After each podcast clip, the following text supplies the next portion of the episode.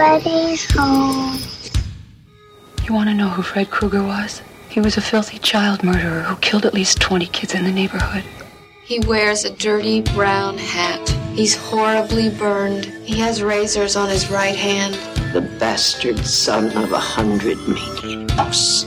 They burned him to death in his boiler room, and they hid the remains. But he can't get you now. He's dead, honey, because Mommy killed him. When I was alive, I might have been a little naughty, but after they killed me, I became something much, much worse. This is now playing's A Nightmare on Elm Street retrospective series. Welcome to Freddy 101. Hosted by Arnie, Stuart, and Brock. Twisted, lonely souls. The worst of the criminally insane. We got special work to do here, you and me. We will be reviewing all Freddy's films, from Wes Craven's original through 2010's hotly anticipated remake. You in that trouble, excuse me. But beware, these discussions will be spoiler filled and may contain harsh language. Listener discretion is advised. What's the prime time, bitch? You can find new episodes of this series released every week at nowplayingpodcast.com.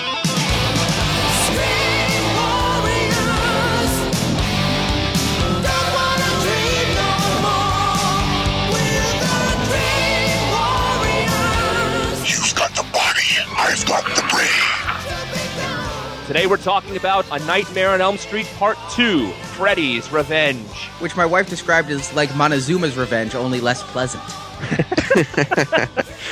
Starring Robert Englund and a whole bunch of people we never see again in any other movies. That is so not true. Tell me who else you've seen in this movie that you've seen some. Oh, Ferris Bueller's father is in this. And Grady in this movie was Max from Weird Science. Came out the same year as this did. And Mark Patton Mark Patton, he was great in that thing he did with that other guy. is doing stage in Mexico, actually.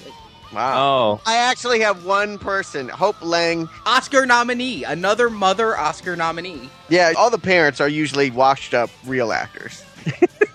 she was in Blue Velvet. I know her from Blue Velvet because I know the movie very well. The little girl went on to be pretty big during my Days of Our Lives watching years. I think I made my point. This is Brock. Stuart in L.A. And Arnie. Here we go with Nightmare on Elm Street Part 2. We pick up five years later, yet we're in the same exact decade.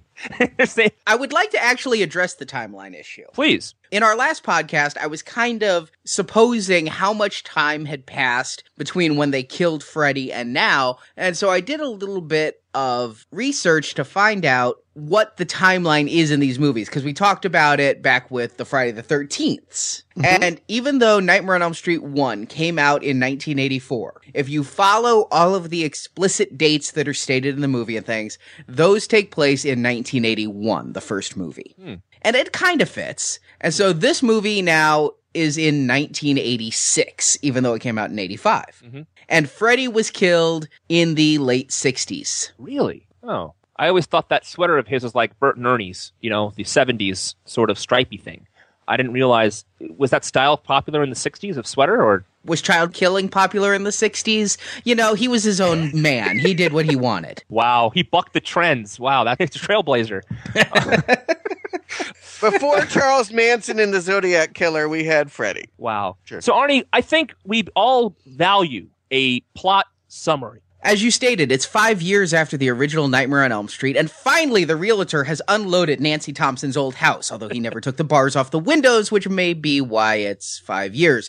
I tried to sell a house, they made me change the wallpaper. They don't even take bars off the windows. A new family has moved in, the Walshes, a perfect 2.3 nuclear family who actually eats breakfast together at the table with their teenage son, Jesse, new to Springwood, Ohio. But what they don't realize is the house is haunted by the spirit of Freddy, who is going to use Jesse to return to power and come into the real world and kill people. Jesse has dreams where he becomes Freddy and goes to an S&M bar and kills his gym coach and then Freddy goes to a pool party. I'm not joking. and it ends with Jesse's girlfriend declaring her love for Freddy and Freddy melting.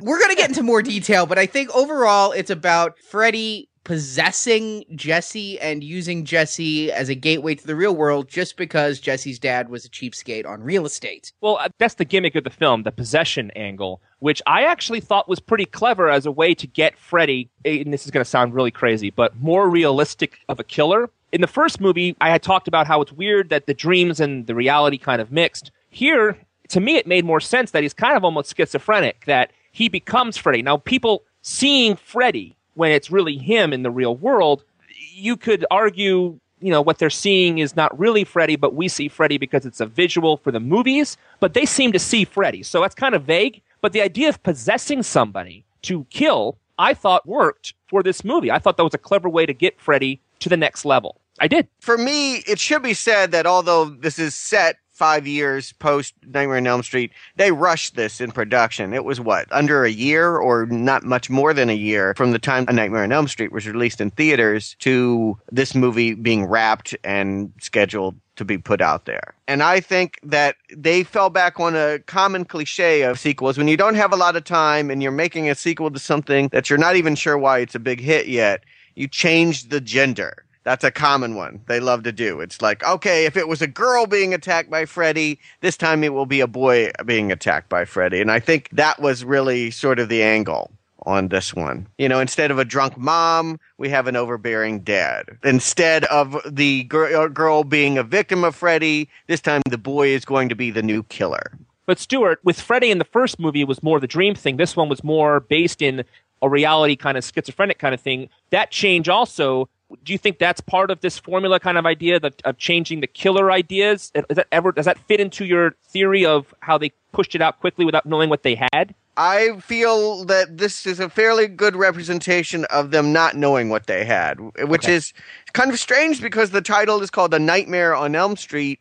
You would think that telegraphs the fact that dreams are the most important part of Freddy's allure, but really they just seem hung up on the glove. The fact that most of this does not take place in a dream world or that Freddy's powers are not limited to a dream world is a mistake that I think they will quickly correct in the future sequels. Well, the one thing with this is they did say that, and having watched this very closely, it's when Jesse falls asleep, at least in the beginning. Mm-hmm. It's kind of a Dr. Jekyll and Mr. Hyde situation. When Jesse falls asleep, then Freddy is able to come out and manipulate Jesse kind of through dreams. And when the victims fall asleep, Freddy is able to get them. It's like they have to synchronize sleeping. And then later in the movie, that's kind of forgotten and nobody's really falling asleep. But, you Yeah. know, it, but kind of, again, like Jekyll and Hyde, Freddy keeps getting stronger. You say Right. Jekyll and Hyde. You know what I kept thinking of was this seems like a werewolf story now. Freddy is the werewolf within. You know, Thriller,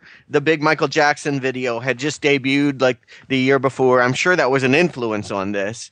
And it really takes the whole idea that this average boy, when it goes at night, it's more the fact that it turns night than it really is that he's asleep, becomes the Freddy monster. And it's all linked to his sexuality, which I'm sure we're going to get into as well. That he has dark impulses inside of him he can't control that make him become Freddy. You know, you say the thriller video. I just wish he would have led a rousing chorus line of "Do the Freddy" at the pool party. Don't we all? I, I I'm mean, I still want that. at my- singing that one. I'm walking down the street and people are like, "What is he doing?" And they can't. They can't even begin to emulate how cool I look. Because you're nodding your head. Yeah. your, your head like this.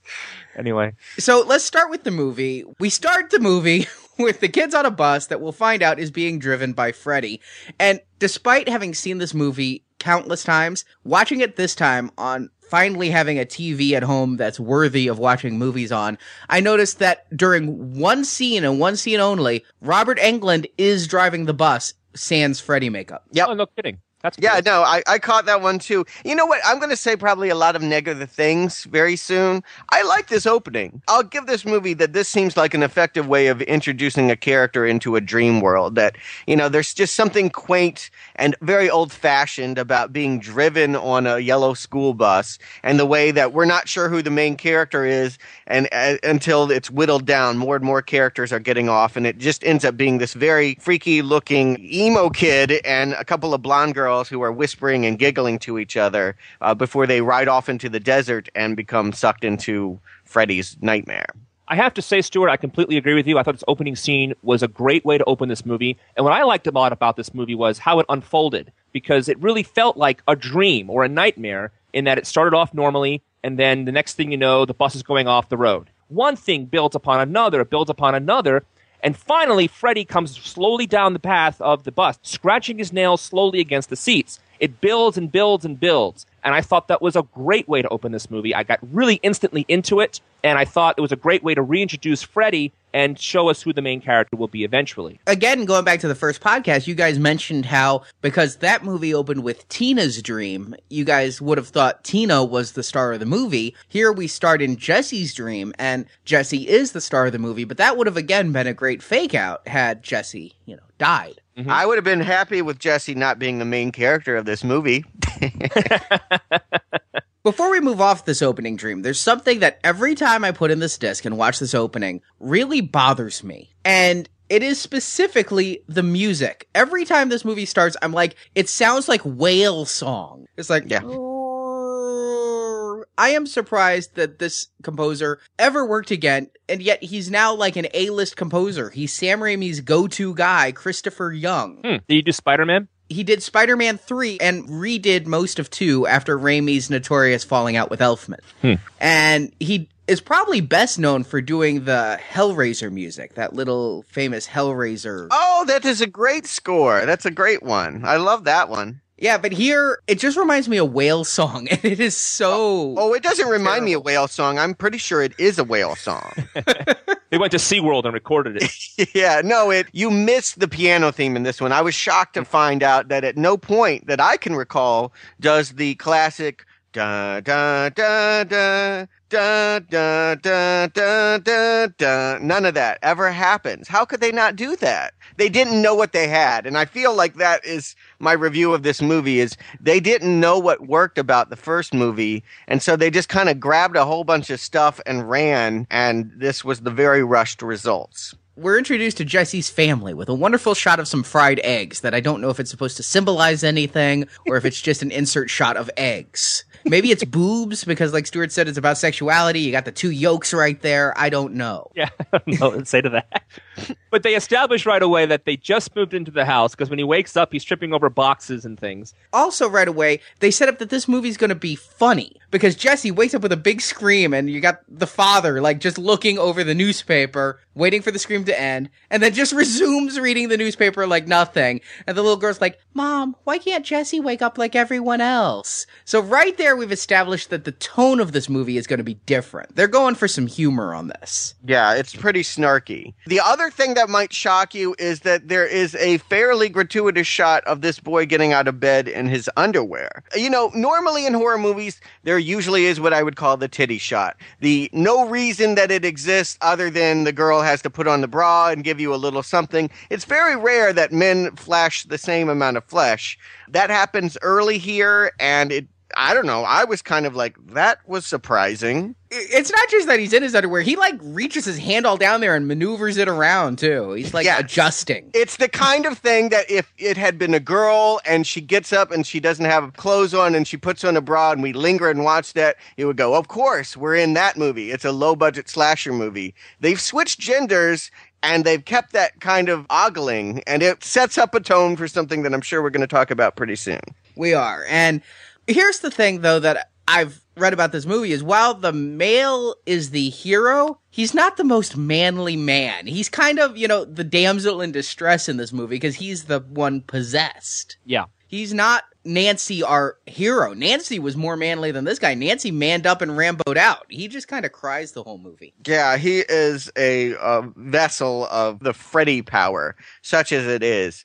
I thought when they introduced the character throughout gym class, throughout school and things, he did come off a little wimpy and, and, and a victim. And he becomes friends with the guy who bullies him because I guess they have a lot of time together doing push ups. But even doing push ups wasn't very strong looking, which is put it that way. And I hear what you're saying about the wimpy guy, but I also felt he played the victim pretty well. And we don't see a lot of male victims in these kinds of movies, but I do get you. He wasn't exactly manly. I don't know. I, I didn't really mind him being a wimp because it kind of made sense that he could be taken over by Freddy a stronger person would not be conquered by Freddy so easily. to your point there, Brock, I think that it makes Jesse less assuming. So when, you know, Grady's alone in a room with Jesse, Grady has absolutely no fear that he's going to walk out dead mm-hmm. because Jesse is so unassuming and so wimpy and Grady is the jock. So it does make the whole danger vibe a little more unassuming. I got a question about this opening. You guys mentioned that the Walshes are new to Springwood or new to this house. That's what I couldn't figure out. I got that they were new to Springwood because Jesse was referred to as the new kid in school and But he already had a girlfriend. Like, how did that happen so quickly? How was he? I felt like he was really established here. Well, when the movie starts, it's not his girlfriend. It's a girl he's giving rides to school to. There's interest, but it gets more consummated as the movie goes on. But she's rich. Her family is established as being the rich people. They actually say she's rich, and the party at later in the movie shows she's rich. Why is she getting rides from him in his jalopy? Why isn't she picking him up in a Rolls Royce or something? They don't even live close to to each other. I mean, like she would have to walk further than she probably lives from school to get a ride from this guy. And I just think if he's only been there and hasn't even unpacked his stuff from the boxes yet, I mean, if it's been that short amount of time that he's actually been in the house, how could she even know who he was? Well, I, I do have to say, you say it's a probably a longer walk to his house. They do take a yellow school bus to school, which means busing is still in effect. Remember, sir, when we grew up, we had to go all the way the fuck across town. yeah, it was great. So maybe she has to go through the poorer Elm Street neighborhood to get to school anyway. yeah, I guess. And they're on the same bus route, so they're they're somewhat in proximity. And come on, it's not like the house they moved into is in the ghetto. It's a nice suburban neighborhood. No, no, I'm I'm not trying to imply that, but it felt weird to me. This relationship feels already well established between Lisa and Jesse, and yet he is brand spanking new to Springwood to the point that he doesn't even know about what had happened in his own house, which I would think would be notorious. I don't think the relationship's supposed to feel established. It's supposed to feel very tentative and new at the beginning, like they just met. That's what I got to. Yeah. Oh, that's it. okay. Well, all right. So we go on, and he's slowly but surely having nightmares, and they're at school, and he becomes friends with the person who's his enemy, and we establish the coach has it in for these two, and Coach Snyder. And let me just say, whatever the coach is on the set, it seems like there's some terrible looping going on. Like you hear this voice that's obviously like a PA going, watch out, here comes Snyder. See you around, coach. and they actually drop a line that Grady, I believe, drops a line that this guy's into S and M stuff, or I don't know exactly what the line was, but he hangs out in queer S&M joints downtown. Looks out for pretty boys like you. there you go. That's Yeah. the line. They established that there, and therefore later on in the movie when it comes up, they try to make that connection so it won't come out of the blue so much. And it also implies that he's making these guys do push-ups after school and, and hit the showers and all that because he wants to watch them. But we don't actually get the scene of him watching them shower up front. We wait till later in the movie. It was 85. I don't think they were ready to do that in a horror film. You know, that would have been the entire movie. Right. You know, the coach who watches the showers. Yeah. Something like that. It wouldn't, it's not a B plot in 1985. Okay, fair enough. But they imply it and then they do it later. But wasn't that always the joke, Stuart? I mean, when we were growing up in the 80s, wasn't it always? I remember in our middle school, we had this coach who had like his nice white socks with the red lines pulled up almost to his knees, and everybody was joking about how he was gay. I think that was just the thing is you joked that your gym teacher, whatever gender, male or female, was gay, and that's why they were the gym teacher. Uh, yeah, I mean, I- I think everyone has had a gay gym teacher. I think that's a stereotype that seems to be pervasive in American public schools. So during all this, we're really being introduced to the characters in a much slower way than we were in the first movie. Mm-hmm. In the first movie, we were led to Tina's death pretty damn quick. And that was one of the things I said I liked about the first movie was its pacing. Here, this is one of those movies that I, I said, oh dear God, it's going to take a half an hour to establish the characters. That's what they do. They introduce Jesse, his girlfriend, Grady, and Jesse's having these nightmares of Freddy being in the basement of the house. The glove is still in the radiator down there. Yes. Can we talk about the house just a little bit? Because that's always been a curious point for me. This build up to this house is that for some reason, this is where Freddy's ghost is or where Freddy lives. This was never Freddy's house, correct? No, I thought Well, Freddy doesn't live in this house. Freddy didn't kill anyone in this house. Freddy may have never even set foot in this house. It was Nancy's parents' house, and they were one of the many people who killed him. So why is he hanging out on Elm Street? Why isn't it a nightmare in Springwood? because this is where he and Nancy had their showdown. Okay. And, you know, the way I took it as a kid is this is where Freddy was pulled into the real world in the first one. This is where Freddy killed the mom and Freddy's power was taken away in this house. I took it as the glove is still there. And so therefore, the last thing he has in the real world that was his is the glove. And therefore, he's hanging around where that is to get his plots moving. That's an interesting thing. Now, in my reading of this timeline, I, I found a spoiler for part six. Now, I've seen part six at least a dozen times and never noticed this. If you guys don't mind a part six spoiler while we talk about part two, I believe it's established in part six that Freddy lived in this house for a period. Oh. Okay. We're gonna see when we get to part six, but that's what the timeline tells me. I can't wait for that to be more illuminated because I don't know why Freddy is here. I don't know why he's not at the power plant where he used to work, where he did all of his killings, where he created the knives on his hands, all of that stuff. I see him connected to another world. I don't see him connected to this particular house. There's no one there. It's an abandoned warehouse, right? So why would he hang out there if he, he can't kill anybody if nobody's there, right? Oh, okay. Well, well why, do, why doesn't he? Why doesn't he hang out at the mall or the playground? Then, I, if he wants to kill children, why not go to Chuck E. Cheese? I think that's where he should be hanging. But we get the dream where Freddy's down there and you get the wonderful line, You've got the body, I've got the brains. And Stuart, Probably the most famous bit from this whole movie. It's the only thing I really remembered. You know, him pulling back his scalp and his pustulating little uh, cranium sticking out there as he says that line. That was that was the clincher. That made you think that the movie was going to be good. They also used that line, I believe, isn't it in that line in A Nightmare on My Street? well, yes, in fact, the entire Nightmare on My Street rap is Fresh Prince going through what Jesse goes through in those early dreams. So there you go. I love the pulsating brain bit. You can kind of know how they did that. It's one of those old school special effects, and this whole movie is full of those. And even though you know how it's done, it still was somewhat effective, somewhat cheesy, but somewhat effective to get the point across. And I kind of like that kind of chintziness in this movie.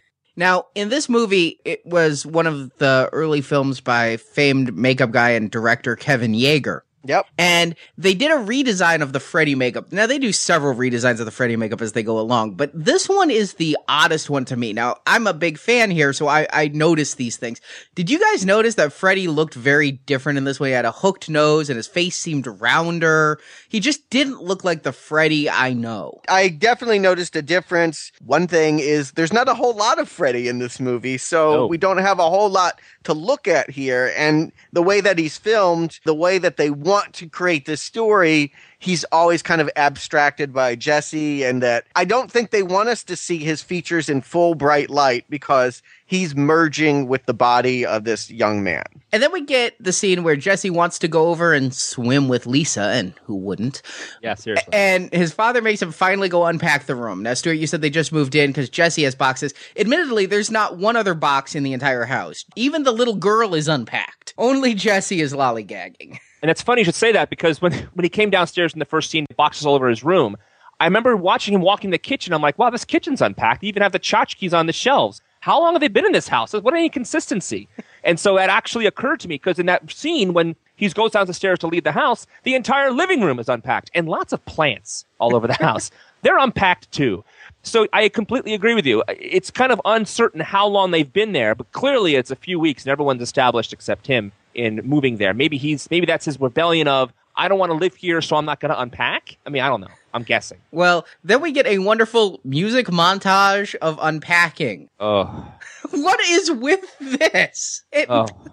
This is the scene in which Jesse tells on himself because at this point, if if Lisa, the girlfriend, comes in and sees his her quote unquote boyfriend dancing around to a early '90s. Uh, this was actually a hit song, believe it or not. It was called "Hold Me" by Cathy Dennis. It's not that version in the movie, but it was like the demo version that Cathy heard. She's like Cathy saw Nightmare on Elm Street 2 and like, this is horrible, but I like this tune and recorded it. And it became a hit in about 1990, 91. But I digress. If the girlfriend walks in and sees her boyfriend behaving this way, she would immediately know that she's a beard and that her boyfriend is gay. Is it the jumping off of the bed while popping the pop gun in the crotch region? Yeah, Yeah. Uh, everything. He has a game called Probe in his closet, and I That's mean, true. there there is so much revealed here that if she was just a little bit savvy, if she had any gayometer at all, uh, she would know. She would know. The gaydar would tell her that this was not going to work out. Now, Stuart, you're jumping to something. I, I mean, I watched this movie for 10 years and never got any gay vibe off this, but uh, Horror Magazine did call this the premier gay horror film of its time and say that this whole movie has this homosexual subtext. And it's all subtext other than the coach. I wouldn't call it subtext. I pe- feel like we are now at a point culturally where we can look at this and see what might have slipped by the naive in the 80s as now we know exactly that this was the intent. Brock, did you pick up on any gay text in this at all? honestly, a little bit here and there, but not when Stuart makes a very convincing point that there are clues everywhere. Like, for example, later in the movie when they're making out and, and he feels weird because Freddy's possessing him, whatever, with the girl, and he gets up and runs out. That was a big clue to me. Like, wait a second now. Couldn't he just like tell himself, what, what, stop and keep going on? But when he got up and stormed out there, it kind of felt that way to me, like, wait a second now. And this girl, though, to her credit, she rolls with the punches the whole movie. You know, this guy tells her she's being possessed by this guy, this and that, and she's okay with it. She yeah, seems sh- she will make a great wife to like Larry Craig or some other gay Republican politician. That's what I kept Exactly. thinking. It's like she can just keep deluding herself. It's like Exactly. just, just because you dreamed of seducing and slashing up the gym teacher doesn't mean that you actually did it. Even though he was found dead. exactly. So, Yeah. so There's also a lot of lines with Freddy like, I need you, Jesse. You've got the body. And Freddy's wants to be inside me and he's gonna take me again. Freddy is the daddy. Freddy is the big gay daddy in this movie. He is the sexuality that is within Jesse that comes out at inappropriate times like a werewolf and makes him become monstrous. But I have to say, with the Freddy stuff, I did not get the sexual stuff. I got that as he's possessing him or wants to possess him, and he actually does. Actually, when he says "I want your body," it's not.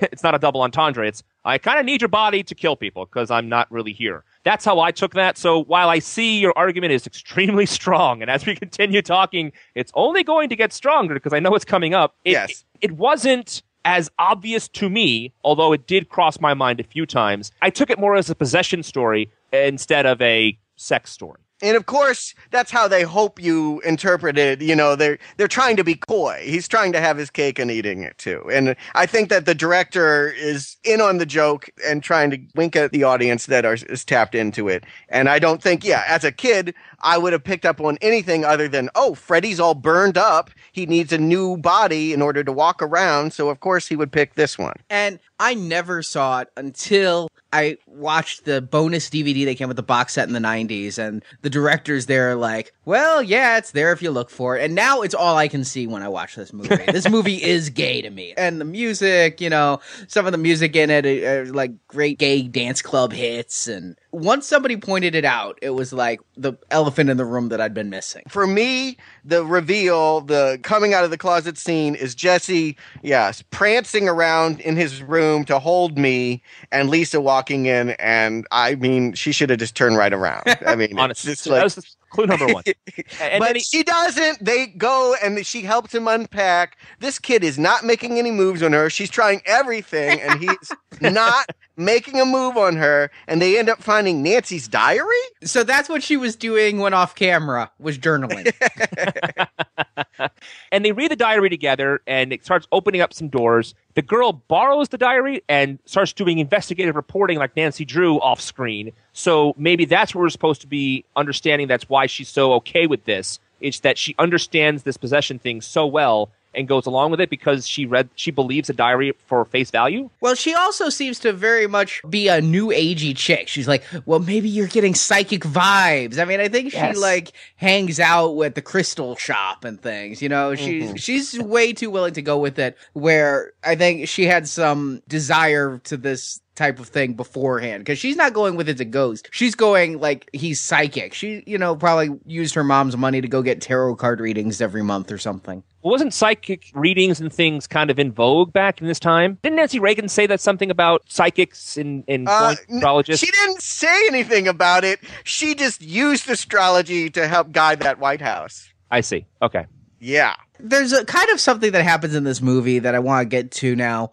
Jesse has a dream in science class where a boa constrictor is wrapping around him. And then later the parakeets in the house start attacking. Freddy's really bad to the animals in this. Was there any point to the snake scene or the parakeet scene? Is a flying, exploding parakeet scary? It is not scary. It is not logical. I do want to point out one bit, though. The scene of the boys doing push ups is cut with the lovebirds right afterwards. And I think that that was really what it was more about anyway. It was, let me get into what we haven't talked about. There is this jock character, handsome guy, should be getting all the ladies and all of that. Grady, but he's really just fascinated with Jesse. In fact, he can't leave Jesse alone.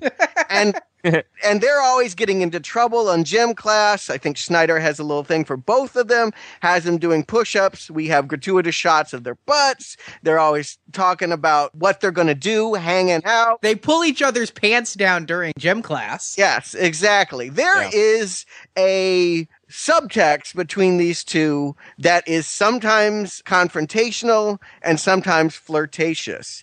And I think that that was cutting between them doing push-ups and cutting to the lovebirds was just adding more fuel to this fire that this is really just all about repressed homosexuality. And then, yes, one of the birds, uh, bizarrely, not even in a dream, in reality, kills the other lovebird, flies out of the cage, explodes in front of the entire Walsh family. And the mean dad, who is the grumpiest paternal figure I think I've ever seen in a movie, blames the mom for buying that cheap seed. That- would like to know, I would like to go to Petco and ask them what their cheapest seed is and if it in fact will make my bird explode. They got it from Wile E. Coyote. but you know what's really funny about that? Later in the movie, they're in the kitchen and, and Jesse says to his father, the house is something going on with the house, house is something wrong, and the father's like, nothing wrong with the house. And the toaster starts catching on fire and also exploding, and he sees the plug is unplugged and he says, It wasn't plugged in. That's the strangest thing I've ever seen. And I'm thinking, dude, you saw a bird spontaneously combust in your living room. That is the strangest thing you've ever seen. Yeah, I agree. I agree. That is the weirdest thing, and that should have been a trigger. I've got to say something right now. They really missed an opportunity in the storyline to explore the relationship between Jesse and his dad. A big part of Nightmare 1 was that Nancy and her mom had this sometimes loving, sometimes antagonistic relationship that pushed Nancy further into danger with Freddy. Why didn't they do that with this dad? He's a real jerk and he's the total boss of the household. I don't know why Freddy didn't go after the dad. Hmm. It's actually It's- a horror movie cliche, isn't it? That the mean parent gets it. Yeah, it should have happened. I don't know why they would withhold that cliche. With all the cliches being flung around here, why didn't they use that one? It just, I didn't like this family. I mean, I should just say that I felt like they didn't feel like a family. They didn't look like each other. They didn't really have to, a, re, a relationship with one another. At one point, we think as Jesse's becoming Freddy, he might kill his sister. But I never really thought that because why would he? What has she ever done to make him want to do that? That made complete sense to me because Freddy kills kids. Uh, you know what it was? Freddy wasn't acting like Freddy in this movie, so I didn't really think that that was what he was trying to do. Freddy wanted this guy's body. That's all that he cared about. The other thing is the parents and sister are completely forgotten for like the last half of the movie. Gone. Yeah, Yeah. that's what I mean. This whole family was a missed opportunity. I feel like they could have done something in this household other than blow up lovebirds. They didn't. And that was really a continuing problem as we spend so much time with them in the beginning and they end up doing nothing. Because I wonder, you know, they set up this car, the deadly dinosaur, right? There's this Right. whole talk about this car being a piece of shit. It never goes anywhere. made me so mad. It made me so mad that yes, they establish these things that don't use them, and that was one of them. Stuart, couldn't the coach's kill be in the place of the father's kill, and therefore it would be redundant to kill both of them? It could have, yeah. All right, let's get to the coach's kill. So we're in this dream. Jesse goes to get some juice. Lightning strikes the plates, and so he goes to a gay bar. yes. that makes perfect sense. I couldn't tell if he was awake or dreaming at that point. I think it's supposed to feel like a dream. It certainly does. Because again, as I mentioned last time, he's going out barefoot and he's going how far away from his neighborhood to the seedy club. And of course, he, he just walks up and orders a beer and gets one. It felt very dreamy to me. Agreed. And then when the coach shows up there in his S&M outfit, it took me a second to realize who it was. Then I'm like, oh, this has to be a dream. He's dreaming that he wants to kill the coach, and, and Grady put down earlier that this guy hangs out in these kinds of bars, so it has to be a dream. But then they go to the school, and he's taking a shower in the real school. I love the coach's devotion to his job. He's out at a gay club. He's got the gear on. He's obviously hoping for some action. But there's one of his students, so his student shouldn't be underage drinking. So let's go and make him run some laps so he stops doing that. Yeah. in the middle of the night. And Jesse agrees to that in the middle of a freaking night. Yeah, okay, I'll do that. I don't got my sneakers here, but I'll just do that anyway. And then they end up at the school and he and he says hit the showers and he listens and he goes into the shower. Well, he's sweaty. He's it's hot and sweaty. He's been running laps barefoot. But he found the guy in an S&M bar. So why would he go to the shower after being instructed to do so? Well, because you do what teachers say. And then Schneider gets attacked by balls. Yes, he does. Stuart, you want to chime in with this? Uh, Uh, you know, I, I think that speaks for itself. But uh, you know, yes, yes. The Freddy starts coming out. I should say, in in lots of different ways. Freddy is coming out at this point and snapping towels and essentially ties up the gym teacher and slashes him in the shower. And Jesse wakes up wearing the glove. Yeah, it, it's definitely if you say that the bar was an S and M joint. Yeah, this guy is tied up, spread eagle, whipped, and then killed. Exactly. The jump rope effect was quite effective. The way they made the real jump rope move around, I didn't see the wires. I thought that was pretty good. And I thought that was a really effective kill. It took a half an hour for the first kill to happen. What I didn't get is why the coach. Because Freddy, uh, like Stuart said earlier, wants to kill children. He's a child killer, be it the, just any child I could go with, like the sister, or getting vengeance on the parents who killed him by killing their kids, being teenagers. It is not Freddy's MO to kill a 30 something or 40 something gym coach. Right. And what I took from it is because that he possessed Jesse, he's kind of weaning Jesse into killing people that he wants to kill before he starts killing for Freddy. That's the only thing I could think of as why they did that. But I could just be giving excuses for the movie. But that's kind of what I got out of it once I thought about it. I have no other way to explain that other than Freddy is the latent homosexuality that's coming out of him and making him do quote unquote horrible things. We're not watching a Nightmare on Elm Street anymore. We're watching a very winking gay take on a slasher movie. There was a movie called The Hand in the early 80s. It was actually written by Oliver Stone, stars Michael Caine. It was about a cartoon artist who loses his hand and then finds that it's crawling around without him and murdering all the people in his life that he has these pent up hostilities towards. I feel like this movie definitely played off of that with the use of the glove and that anytime that he's putting on the glove and becoming Freddy, it's luring him to do the kinds of things that in the waking hour, the wholesome Jesse doesn't want to do. And I think that that's really the only way that I can understand the mode of Freddy and why he's doing what he's doing in this particular movie. Now, what I found interesting though is at the end of this, you know, Jesse doesn't wake up in bed with the bloody glove on, which would have told me this is completely a nightmare. He never went to the club or anything. Instead, he's found walking naked on the street by police and they take him home and say keep a short leash on him. Yeah. Yeah. And the, and the parents, of course, think that it's drugs. You know, that's the convenient excuse that uh, would explain all of this. The next day, he goes back to school with Lisa. Schneider's dead in the shower. Don't the police realize they just picked up a kid? Yeah. hey, we picked up a student Yeah. naked and bloody last night. Maybe he was involved. Yeah.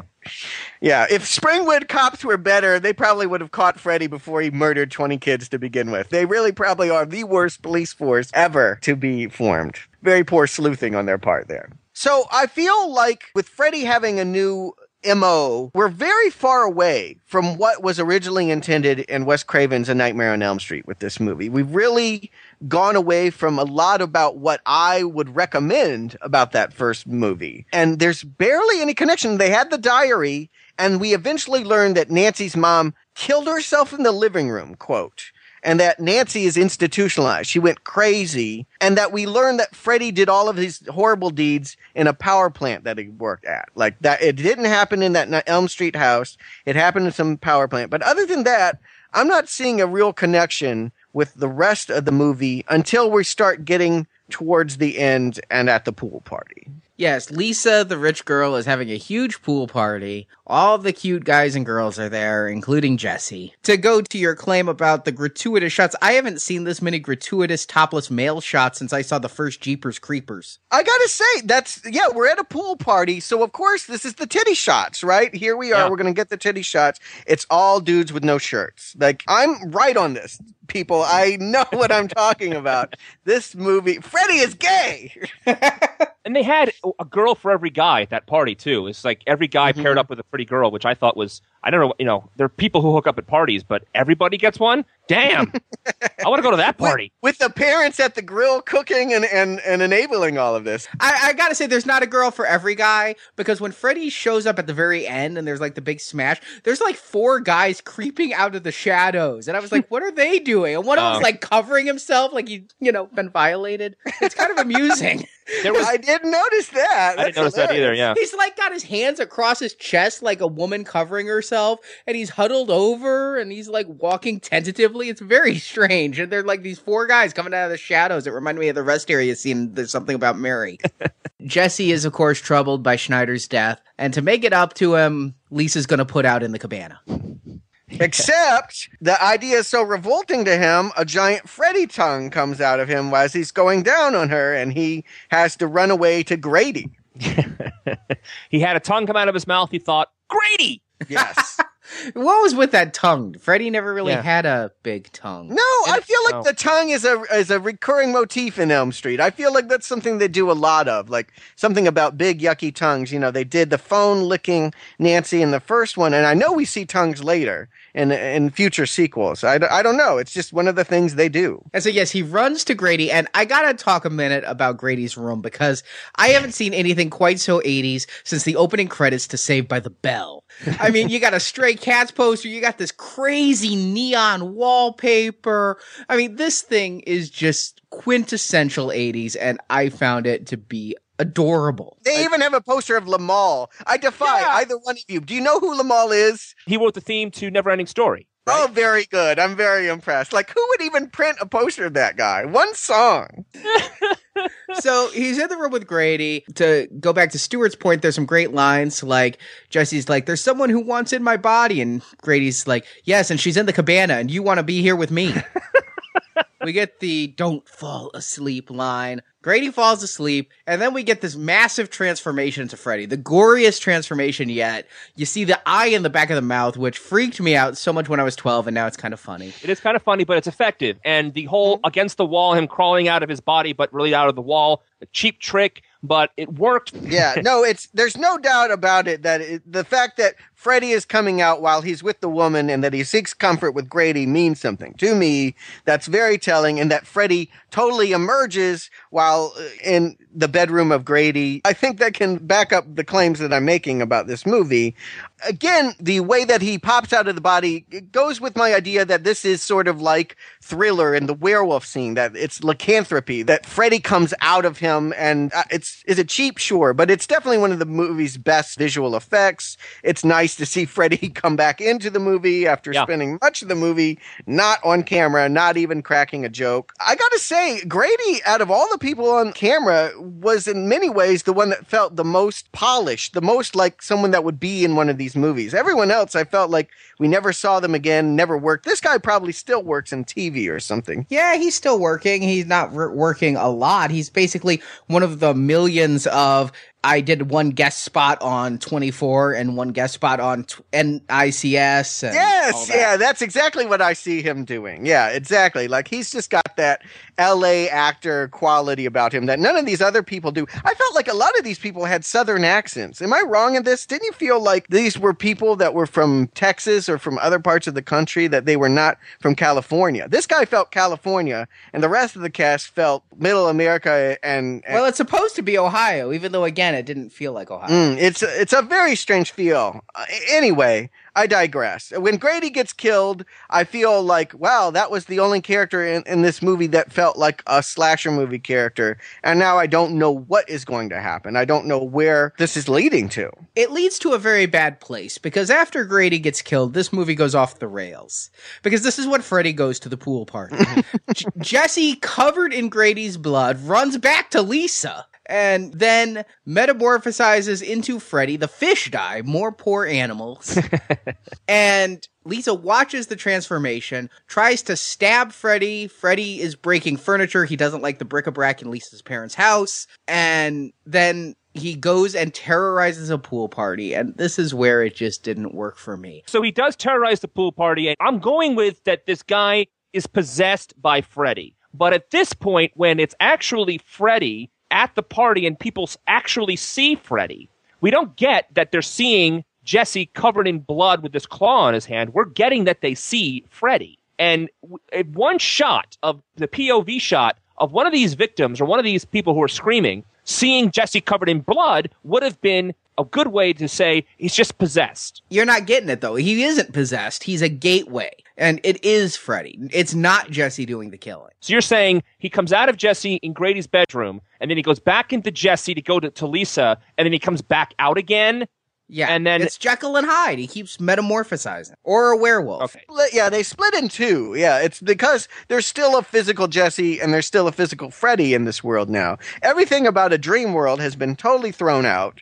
Big mistake there. Big mistake. Well, wait a And- minute though. The end of the movie, when she conquers Freddy, when when Jesse comes out of the burnt shell of what is left of Freddy. You see? So that helps my possession angle more. But you're right. It seems like he comes out of him completely. There's a physical transformation, be it possession or anything. They are two spirits inhabiting one body, but whoever's the dominant personality takes on the physical Okay, form. there you- It is it, it- nobody is seeing Jesse running around with a Got it. glove. Okay. All I can tell you is at this point, I am lighting cigarettes and burning my arm to try and stay awake myself No, that happens in part 3. and wake up from the nightmare that is this horrible movie. Cause yeah, he gets shot at by the father after throwing kids in a pool. There's a funny scene. Again, I said this movie has some comedy where like this guy's walking up to Freddy like he's a animal, like it's okay. We don't want to hurt you.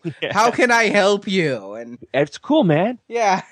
and of course, Freddy gets another good line. Help yourself, fucker. And throws him in the pool. I don't know. He he should have slashed him instead of just throwing him at the grill or something. But nothing, yes, nothing is right anymore. It's all been thrown out and we're just in a swirling mess of uh, half baked ideas. And no matter how tough Freddy is, you gotta think there were so many teens at this party they could have bum rushed him. Seriously. Absolutely right. Yeah. But Lisa pleads with Jesse, and so Freddy just leaves the party literally in a burst of flame. I'm glad you remember that because I couldn't, I seriously was struggling to stay awake at this point in the movie. And I could, But Stuart, whatever you do, don't fall asleep. I was trying not to, but it's, I couldn't remember how this scene even ended. I was like, what will make this end? He just walks away, and so Lisa chases him to the power plant's boiler room. Yep. And then we get some like trippy things, like there's dogs with human faces. Yeah, what Um, was that? It was a theft from one of my very favorite uh, horror movies called Invasion of the Body Snatchers in the late 70s. Gotta see it. That scene will scare the shit out of you when you see it in, in Invasion of the Body Snatchers. I kid you not. I still think about that scene and just my spine is crawling. But uh, it's a theft. And, and for no reason. And then we see a cat eating a rat. I don't get all the animals in this movie. Yeah. And there's a couple weird things where like she sees the bite, Freddy bit her leg and it's covered in insects and she's freaking out and then they're gone and she thinks she's falling through some catwalk and she isn't. And then she finds Freddy and Freddy's having an inner turmoil with Jesse and so flames come out and Freddy melts. Is there anything we want to talk about leading up to this, or sh- I mean, nothing really good happens, does it? Nothing coherent. We realize we're in some kind of weird dream, and when Lisa, the Meryl Streep clone, is kissing Freddy and turning him straight again, I realize we're now in a fundamentalist Christian dream of marriage. and that's what this whole nightmare has been is every gay man is one Meryl Streep kiss away from turning straight. If I kissed Meryl Streep, it would turn me gay. That's what I was thinking. I'm like, couldn't they have gotten a hotter Lisa? I, I just, I don't know. It yeah, I actually like Lisa's friend Carrie better than Lisa. yeah, she doesn't do much. She doesn't even get killed. No, but she's What is cuter. Yeah, why is she in this movie? I, I don't I, I don't get it. But she needs a friend. I thought it was Grady's girlfriend. I thought it was Grady's hookup, but Well, she liked Grady, but Grady wasn't playing ball. no, he was not having. no, he was playing with balls. Yeah, So yeah. But um, shh. now Freddy melts, and this is, a, I think, a really cool death for Freddy. The flames come out of nowhere. You know, it's supernatural, whatever. Everything's lit on fire, all the railings and things. But in the last movie, Freddy was set on fire. Yeah, we saw the full body burn. But when Freddy was beaten in the last movie, he just kind of goes out in this cheesy burst of light. And here we get to see Freddy melt and pieces are dripping off of him. I think that's really cool. Yeah, I like the whole thing. I like the whole running of the fire and how it turns on and off as if it was a faucet, but that's okay. I thought it was an effective effect, and I liked the ending. I like how he melted. I thought it was great. I think Kevin Yagher's effects are consistently usually pretty good, and I think when we've seen his work in other stuff and and and probably in the future sequels, uh, we'll probably keep observing this. I can't say that I particularly like this one just because I was in misery at this point. I just wanted this movie to end. Out of Freddy, as you said, emerges Jesse from the ashes. Right? Yes. That was a little strange to me. I, I would have been okay with Jesse dying, I think. Yeah, usually that doesn't happen. I feel like usually you have to kill if you kill the wolf man, you've also killed the man.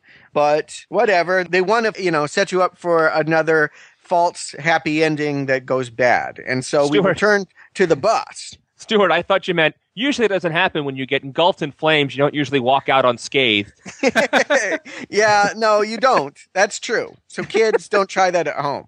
Now we see some amount of time must have passed, I would think, because Jesse's walking out of his house and he goes, I can't believe I'm going back, meaning to school, right? Mm-hmm. And his arms are bandaged. Did he only suffer arm burns from the full body flame up? I couldn't tell you. But time has passed. Do we agree? Yes. I mean, it feels like the end of the first movie where she's caught up in this police drama and her mom just disappeared into the bed and all of a sudden she's walking out the door and it's a bright sunny day and her friends are waiting in the car. It's just kind of like that. It's like, oh, okay, now things are good again. Like this whole bad, evil vibe has been cast out. But again, he says, I can't believe I'm going back. And then he gets on the school bus, and the first words Carrie says to Lisa, Great party, Lise. How much time has passed if they're still, you know, talking about the fucking party?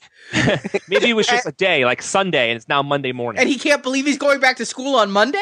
Uh, Arnie, Maybe it's been the Nancy Thompson thing. All my friends just died. I can't believe I'm going back. But that's not how the line was delivered. I hear you. And did anything happen in the party that we saw that would really happen? Because if I went to a party and a serial murderer was chasing around my friends in a boiling pool, I don't know that I would think it was great. Yeah, my friends died right in front of me. Great party, Lisa. Well, she was being sarcastic. It was, you know, great party. And then Freddy's glove bursts from her chest. What what gets me about the ending of this movie is we established that Jesse is Lisa's ride to school. Yet in the end of the scene, so we have the symmetry from the beginning of the movie, they get on a school bus. I, I thought it was because his arms were burned and he can't drive. His hands are kind of immobilized. Oh, I did not make that connection. All right, so I think we've come to the point where I can ask both of you. Stuart, Arnie, do you recommend A Nightmare on Elm Street 2, Freddy's Revenge? Stuart. God, no. Are you kidding? This should have killed the whole series. Seriously. This should have stopped it dead. And if they didn't pull it together and figure out how to make Freddy work as a continuing character, this would have been the end. There would have been no nightmare if it had rested on Jack Sholder's shoulders for the rest of its run. What's amazing to me is that I thought New Line would have learned that this was terrible, but they ended up remaking this movie the very next year. If you hunt down a movie called My Demon Lover, I love that movie. it's exactly the same movie with Scott Valentine. It's a terrible Uh, the- movie. Yes, it's horrid, horrid Oh. movie. And New Line made it. I saw it twice in theaters. I think I saw it with you, Yes, and I remember did. hating it. I actually saw it in the theaters too, by the way. That's Oh weird. God! So there you go. Uh, my Demon Lover. There's my uh, review. If you like My Demon Lover, you will like Nightmare on Elm Street 2: Freddy's Revenge, and everyone else on this planet run screaming away into Part Three because don't spend any time on this junk. They don't know what they're doing, and they will figure it out.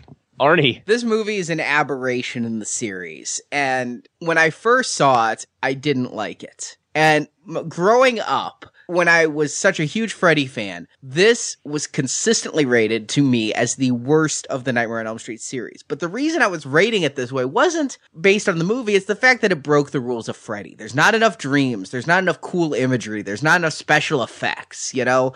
It just didn't work for me as a kid on that level. But I've been watching this movie now for over 20 years, and much like a brother that you don't really get along with, he's still family and you still love him. And this movie's really grown on me over 20 years, and I constantly enjoy myself when I watch it. So I'm gonna flip what I did to Back to the Future 3. There, I recommended the movie for the viewers, but not for me. Here, I don't recommend this movie to viewers. I can't imagine myself sitting with somebody and going, you really should see A Nightmare on Elm Street Part 2. I can't recommend it, but man, do I love this movie. All right. And Wow. I have to, uh, it's interesting. For me, I got to say, I really enjoyed watching this movie. I had a good time watching it. I was entertained. When I watch horror movies, I say to myself at the end, after I watch these movies, did I enjoy myself? And the answer is yes. During the course of this conversation, yeah, I ripped it to shreds with both of you. And there are certainly bad things about this movie.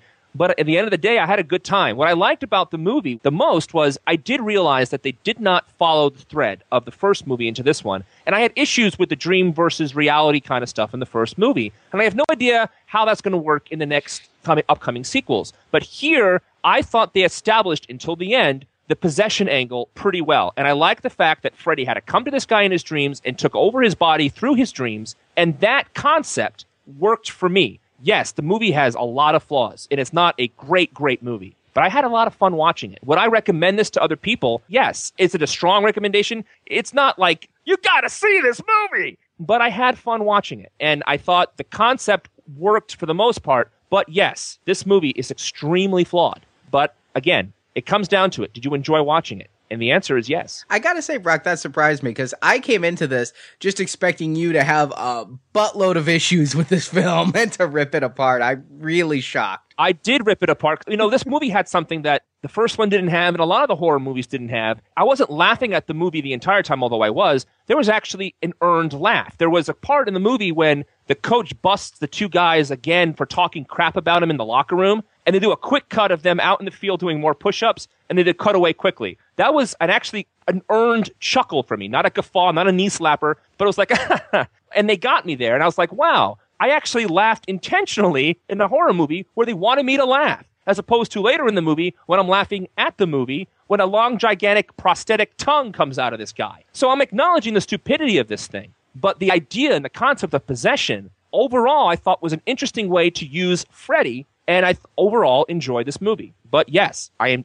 be very, very clear here, folks. This is not a perfect movie. This is a flawed movie, and it does abandon a lot of the concepts of the first one. But since I had some problems with the concept in the first one, this being the first time I've seen this one, I had a really good time. So I want to say, if you want to hear more about our retrospective series, Oh, we're not done. We're not Oh. done. Yeah, I've been waiting for this. This is the only thing that's gotten me through this podcast. Give me my song. It's time for us to return to Freddy's greatest hits. ah. What's on the agenda today, Arnie? This is track two off the record. It is an original song. Huh? I like that. This song is called Dance or Else. No truer words have ever been spoken. All right. And it's Freddy and the Elm Street group. All right. So let's All right. listen to Dance or Else.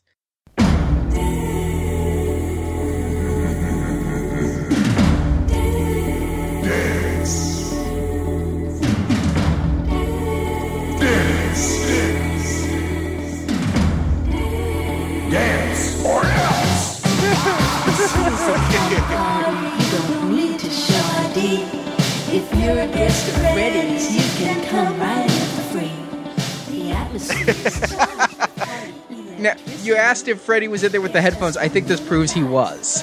Or else. Wouldn't it be cool if he's like the B 52s and says dance or else? Oh no! There's a man in a sweater! He's got knives! Woo! You're right. But no, this feels more slinky. This is like an R&B groove. You know, this is like, um, God, who would who would do a song like this? I'll tell you, in one crazy summer, Cassandra, Demi Moore, would do this song. Oh, okay, yeah. I'm like, I'm hearing like a, a Janet Jackson or something, a little bit R&B. oh, yeah, okay, yeah, off her Control Yeah. album. Yeah, Control, right? Dance or else. I kind of like it.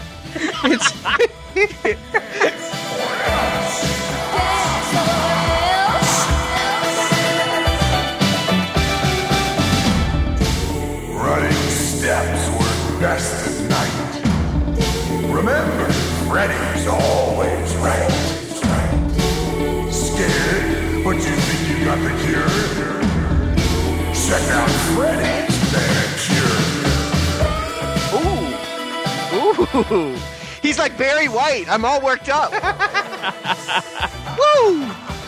Woo! Here's a dance break where he does the Freddy. yeah, I know, right? I'm moonwalking people right now. I love it. Yeah, actually, this is a five-minute song somehow. You know what? I'm gonna go. I'm gonna go out on a limb here, guys. I kind of like this one.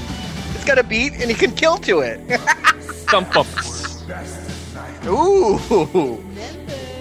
The ladies love the Freddy. I- yo, yo, yo, Freddy's gonna get ya. Ba-da-da-ba-ba-ba.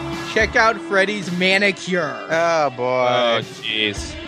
Why do they have to make constant reference to the? I guess it's his thing, right? You can't talk about Freddy and not talk about the glove. Well, the manicure is just misleading. It's not like he has French tips or anything. Yeah, it's funky. It's uh, it's silly. I, you know, compared to that last one, which was lazy and not even um, understandable. Uh, I get this. Freddy's ready to go to the club. And now we get the thrashing guitar solo. Is Freddy playing the guitar? If this was done in the 90s, it would be Slash. Yeah. Because it would totally work. His name is Slash, you know? I, you know, I've heard worse. I feel Yeah, like too, this actually. is a better song than part two was a movie. So this was the lead single. and Freddy's more involved in this song, you know? Yeah. It's not just sound bites of the laugh. Yeah. Are we sure that it's Robert Englund, or is it just a guy imitating Robert Englund? It is Robert Englund. Really? Why would he do that? He Funny. also, you know, we'll talk about this with part three and four, but he also hosted an hour of videos on MTV. You know, it's it's a gig. Wow. Yeah. As Freddy Krueger. Yeah, I know. Yes, as Freddy Krueger. Oh, my God. I don't think any other uh, horror character ever achieved the kind of notoriety, the infamy, the loving. It was weird. I mean, I remember being in toy stores and seeing Freddy Krueger dolls, and I'm like, who would buy their child a child murderer for Christmas? They had a Chucky doll, though. Come it on. seemed it really was like a weird statement on our, our society that Freddy could be this beloved. Yeah, I mean, he. We're fans of Freddy if we're fans of the series. So Yeah. Well, I'm a fan of this song. I got to say, I like it. Good job. Good job, Freddy. Fun. I I give it a solid B minus. It's not terrible. That was not It's terrible. not terrible. It's No. silly, of course, but then again, we are reviewing Freddy's musical for. Uh, I think I think it, it's it's better than the Freddy. I'm doing. I'm dancing, Freddy. you better dance or else. Uh, I no.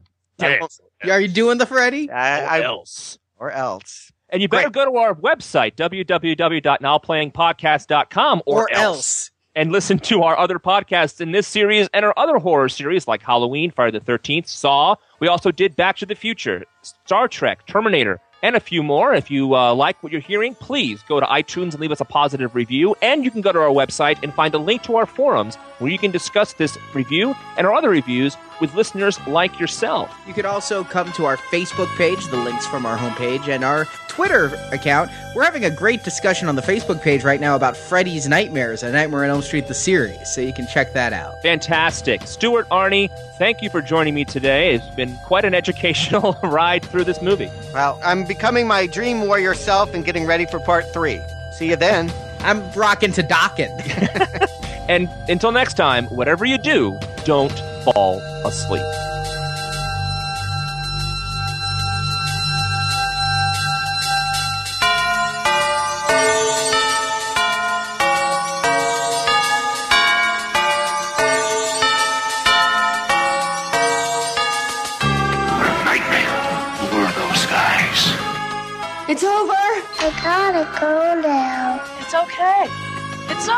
Over.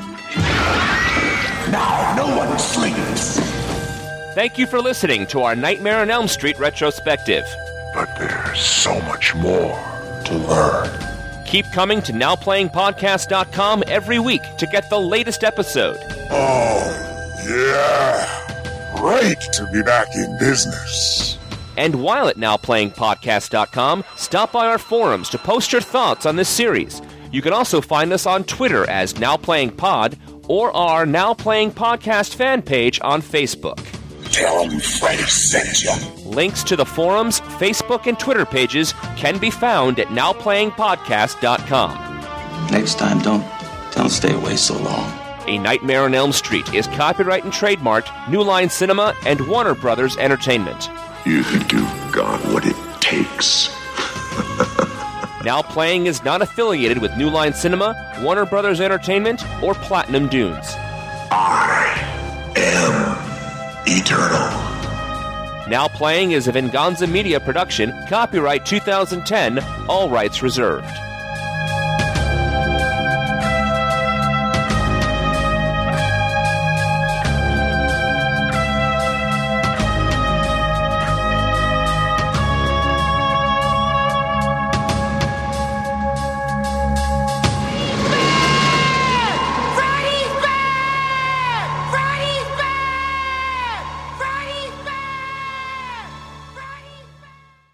Good morning.